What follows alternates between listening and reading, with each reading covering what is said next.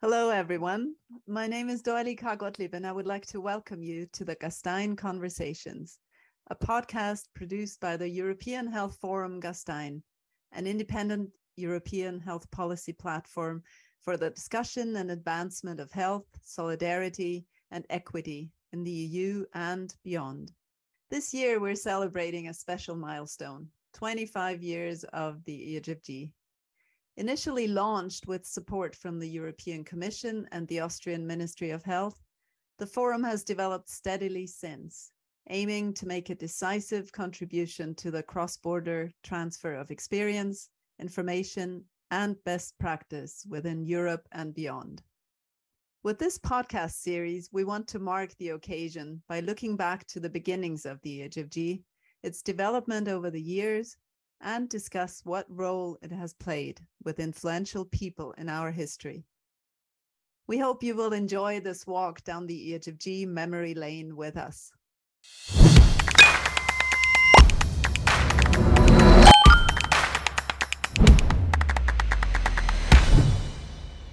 I am delighted to have one of our longtime Gasteiners join us today, if I may call you that, for the Gastein Conversations. A very warm welcome to you, Robert Madelin. Thank you. Thanks so much for joining us, Robert. Robert is the chairman of FIPRA, a Brussels based public affairs consultancy, and we're always privileged to be able to count on your advice when we're shaping the yearly program. So we're very thankful for that. But today, as we're walking down memory lane, we should look back at the time when you were working for the European Commission as Director General for DG Sanco first, and then as Director General for DG Connect. And I think it was at that time when you were first involved in the EHFG, right? Yes. So, do you remember when you first visited the EHFG, and can you tell us what the experience was then? Sure. So, before I became the Director General for Health, I worked on health because it's everywhere, but I wasn't aware of Gastein. So, I joined in 2004 as the Director General for Health at Sanco. And on the day I joined, David Byrne, who is my commissioner, landed in Bangkok, and the Thais admitted that they had bird flu. And so, oh, right from the first, one thread in Gastein from then until today has been global health, but also health security and pandemic threats and responses to it.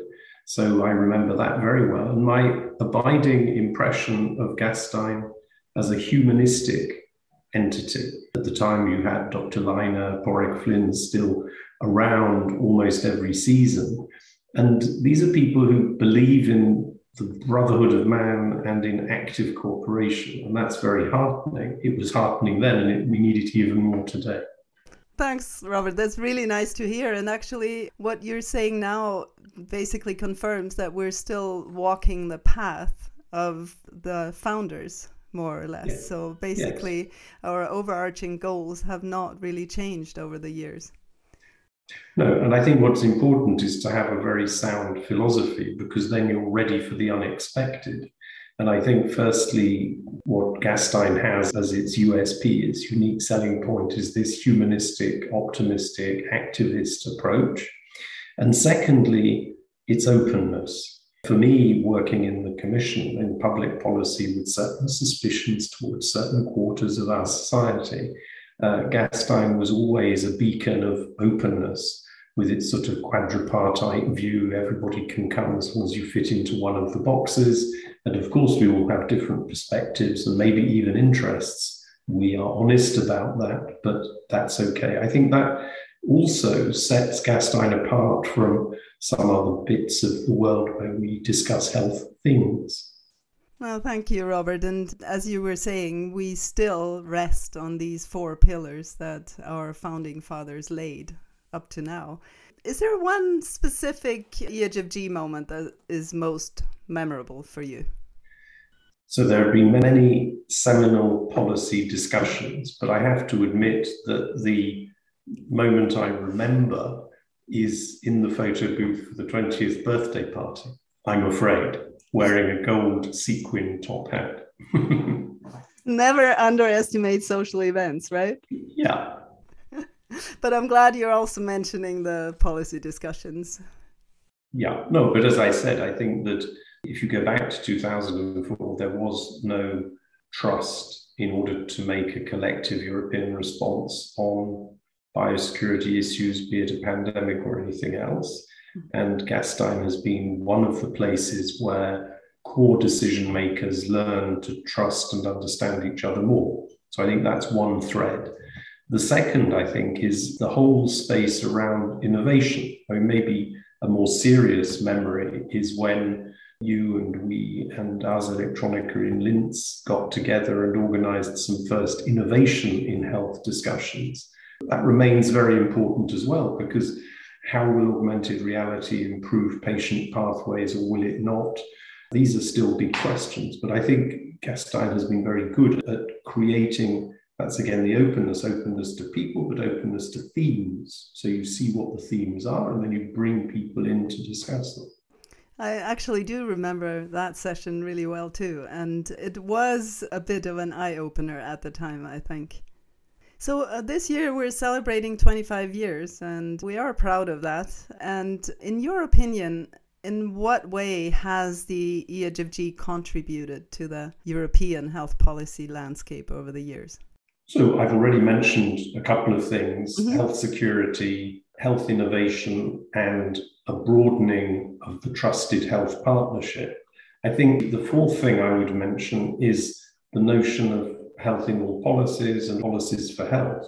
Mm-hmm. It wasn't invented in any single place, so I don't think we would claim it was invented in Gastein. But the willingness and the efforts to try and get people who were not in health to recognize that health was a thing for them that remains, I think, also both a badge of pride for Gastein and a continuing challenge.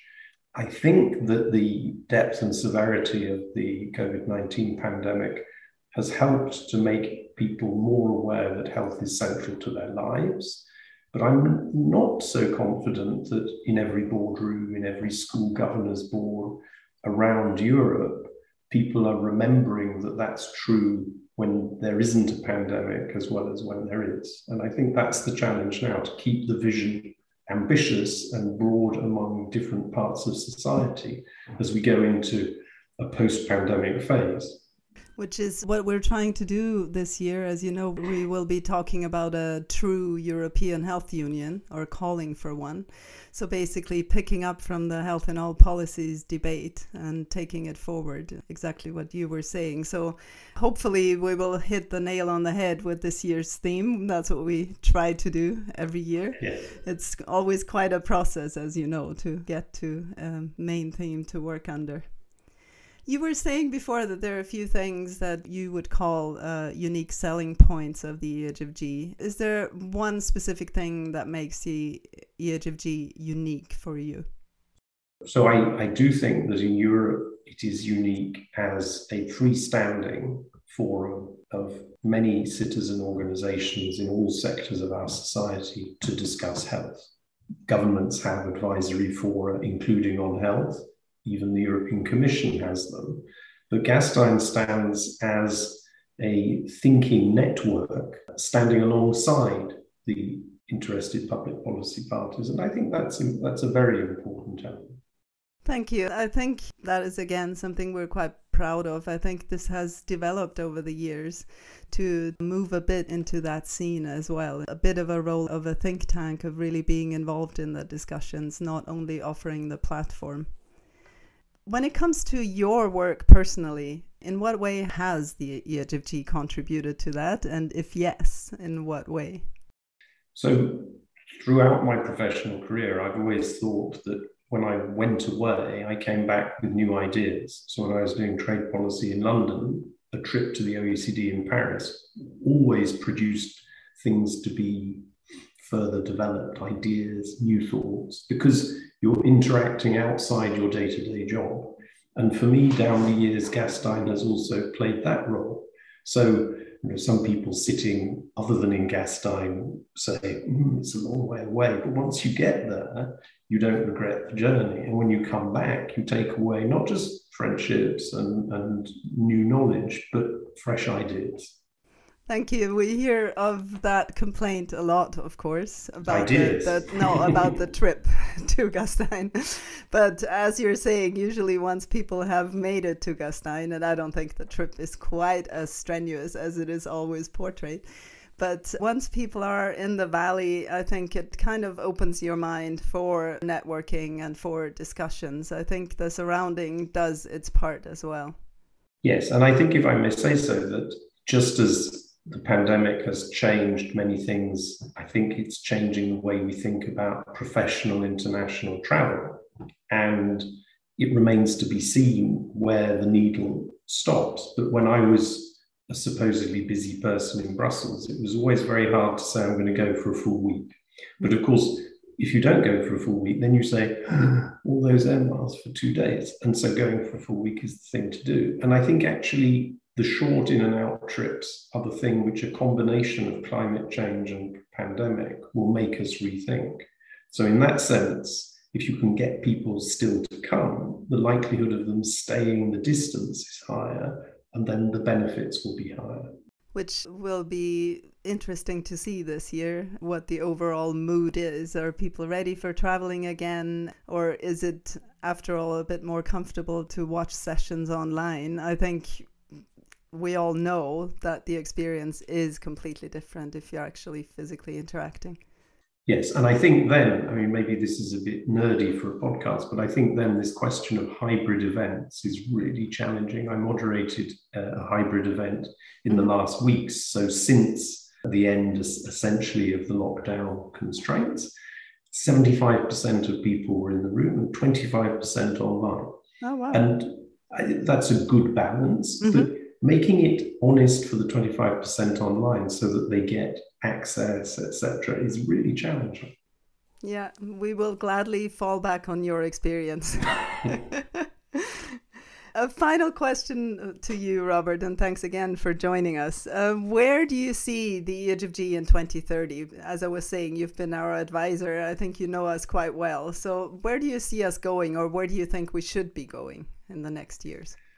The future is hard to predict. I think that the, the key is continuity. So I think sticking to the values, remaining an open, forward looking, action oriented organization is going to remain important. I think the breadth of your advisory network will continue to help you to keep ahead of the game. And I think on that basis, the key will be to establish probably multipliers. You have the conference. You have intersessional events. Maybe we need more of them. You have the sort of young Gastein network. Maybe we need more different networks. I don't know. But I think it's not changing the core, but multiplying it and multiplying the connections. In network theory, which I don't really master, but when you do uh, internet connectivity as a policy, you need to think about it doesn't matter how big the nodes are, it's the frequency of interaction between the nodes that defines the quality of a network. And I think, therefore, where I would aspire to see Gastein continue to grow is in the frequency of its interactions. Thanks so much. That paints a beautiful picture, actually of a network, which is something that we've always been proud of. Thanks so much for joining us today, Robert. It's been Great. lovely talking to you and hearing about your experience at the EHFG. My pleasure. And a big thank you also to our listeners for tuning in to the Gastein Conversations. Please look out for our next edition to be aired soon. Thank you.